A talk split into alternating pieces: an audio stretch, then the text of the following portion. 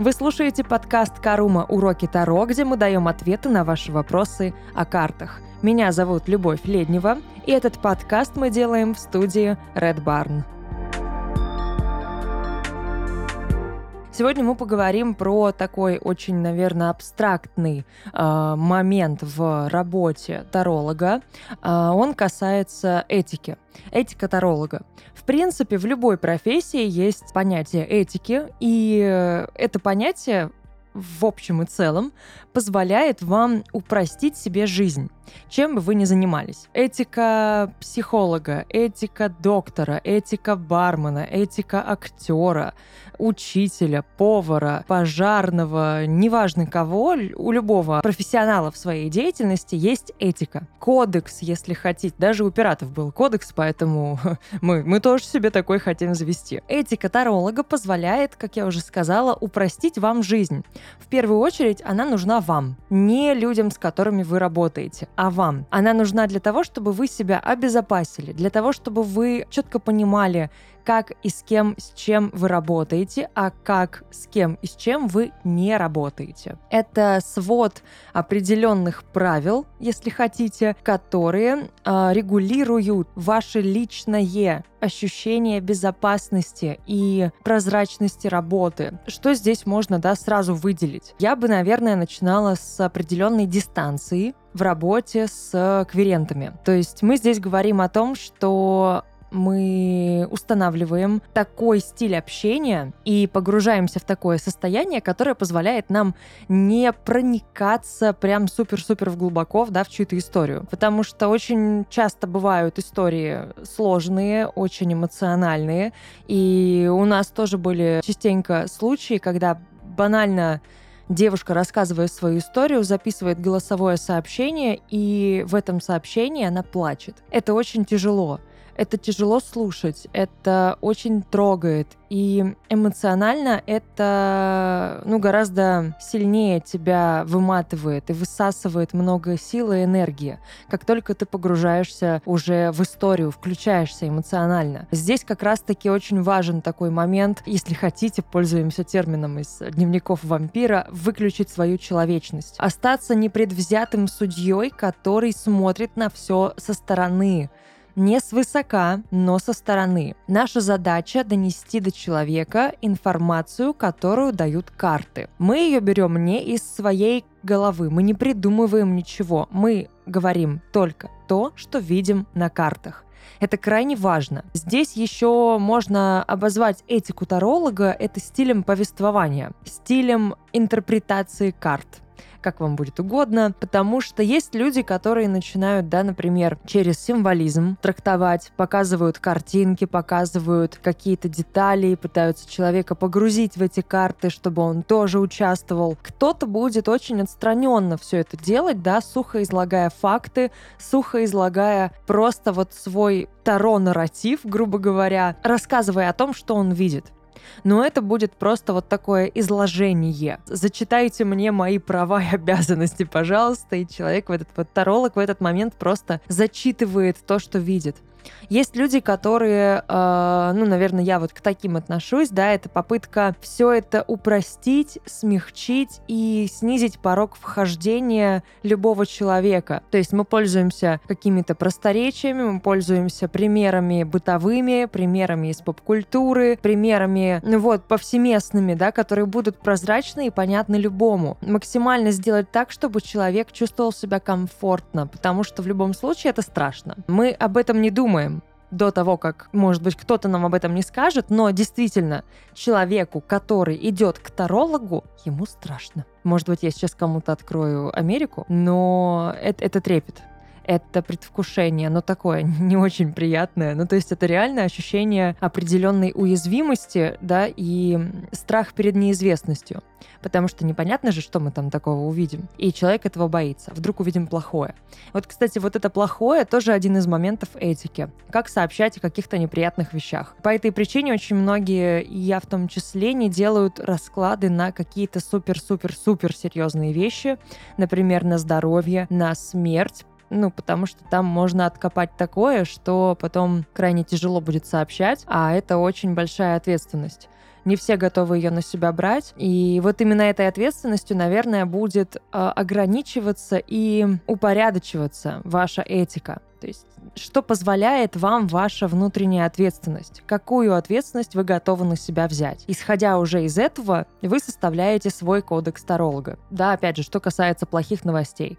Вот, к примеру, приходит девушка и пытается понять, почему что-то произошло в отношениях. Или парень приходит, неважно, приходит человек и пытается понять, почему отношения не сложились, почему партнер ушел. Ни о чем не зная, не подозревая, думает, что просто, да, там какое-то охлаждение, может быть, случилось, не более. А таролог буквально видит мотив предательства, видит измену. И вот здесь уже встает вопрос вот этой внутренней этики и морали. Сообщать об этом или нет. Вроде бы как, да, человек сам захотел узнать, почему так произошло, а с другой стороны, хочет ли он знать об этом. Мы этого не знаем. Мы не можем заглянуть конкретно в голову человеку. Да, можно здесь сделать уже следующий расклад, анализируя состояние кверента, анализируя его мысли, его отношение к этому, но это абсолютно уже лишняя побочная работа, да, за которую вам уже точно никто не заплатит. Здесь просто встает вопрос внутренней морали. Как это делать? Как доносить такую информацию?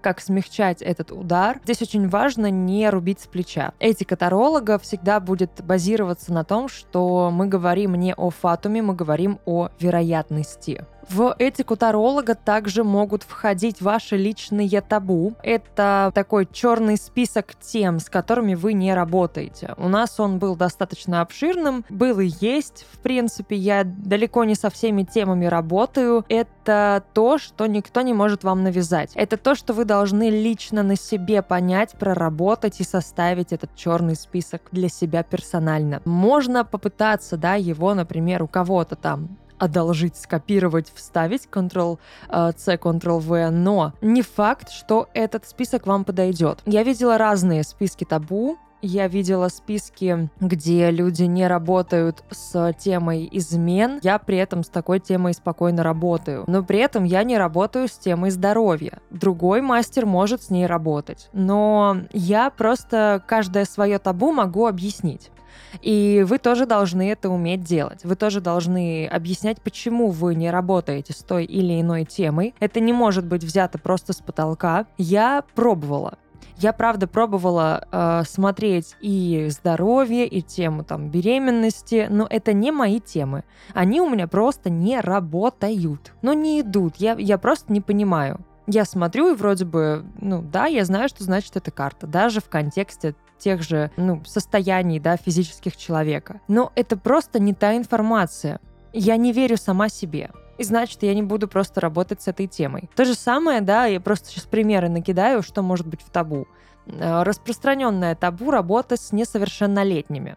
А здесь просто надо понимать, что мы в таком случае должны брать на себя ответственность за то, что человек услышит, этот маленький, э, не до конца еще псих, психологически, психически сформированный человек, что он услышит, как он это воспримет. Мы же не можем вложить в его голову именно ту картинку, которая есть в нашей голове, а восприятие детей и подростков, оно не совсем такое, как у взрослых. И объяснить порой, да, что-то подростку бывает сложнее, чем взрослому. Бывает и наоборот, бывает. Да, бывают э, взрослые люди хуже, чем дети. Это нормально, и это тоже нужно учитывать. Но все же нести ответственность за потом выводы и поступки, которые будет совершать этот человек после расклада, лично мне не хочется, и многим тарологам тоже. Либо, да, в таком случае нужно присутствие взрослого, родителя, опекуна, неважно, кого-то, да, кто будет ручаться за этого несовершеннолетнего, но это уже тоже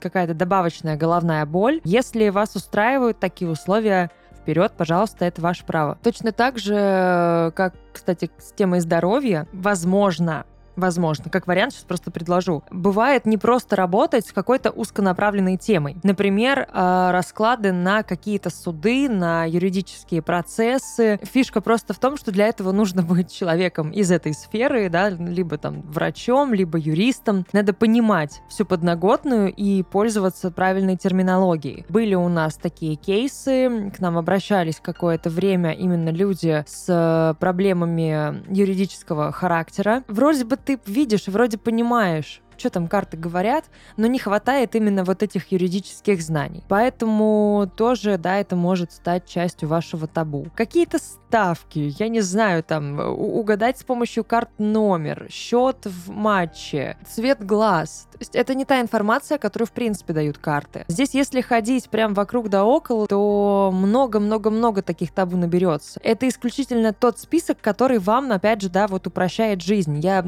буду повторять это несколько раз, наверное, за вот э, этот выпуск, но это очень важно осознать, это важно понимать. Этика это то, что вам поможет упростить свою работу, обезопасить себя и облегчить себе жизнь и взаимодействие с кверентом. Возможно, вы э, сделаете своим табу работу с близкими, с родственниками, с э, друзьями, потому что здесь тяжело отделить субъективное от объективного. Это нормально, не пугайтесь, если это правда с вами так и работает. Многие люди реально не могут этого сделать, поэтому просто отказываются от раскладов для своих знакомых. Если вам не все равно, что будет с человеком дальше, и вы уже погружаетесь эмоционально, да, и включается субъективное отношение, вы не можете нормально сделать расклад. Вы будете просто за уши притягивать все позитивные значения для того, чтобы не обидеть, для того, чтобы не, грубо говоря, как минимум, да, может быть, не запрограммировать на что-то плохое, ну и не расстраивать, потому что это близкий вам человек. Все остальное, на самом деле, какие-то пункты добавочные, другие, прочие, да, которые вокруг здесь будут примерно обитать, это уже все персонально.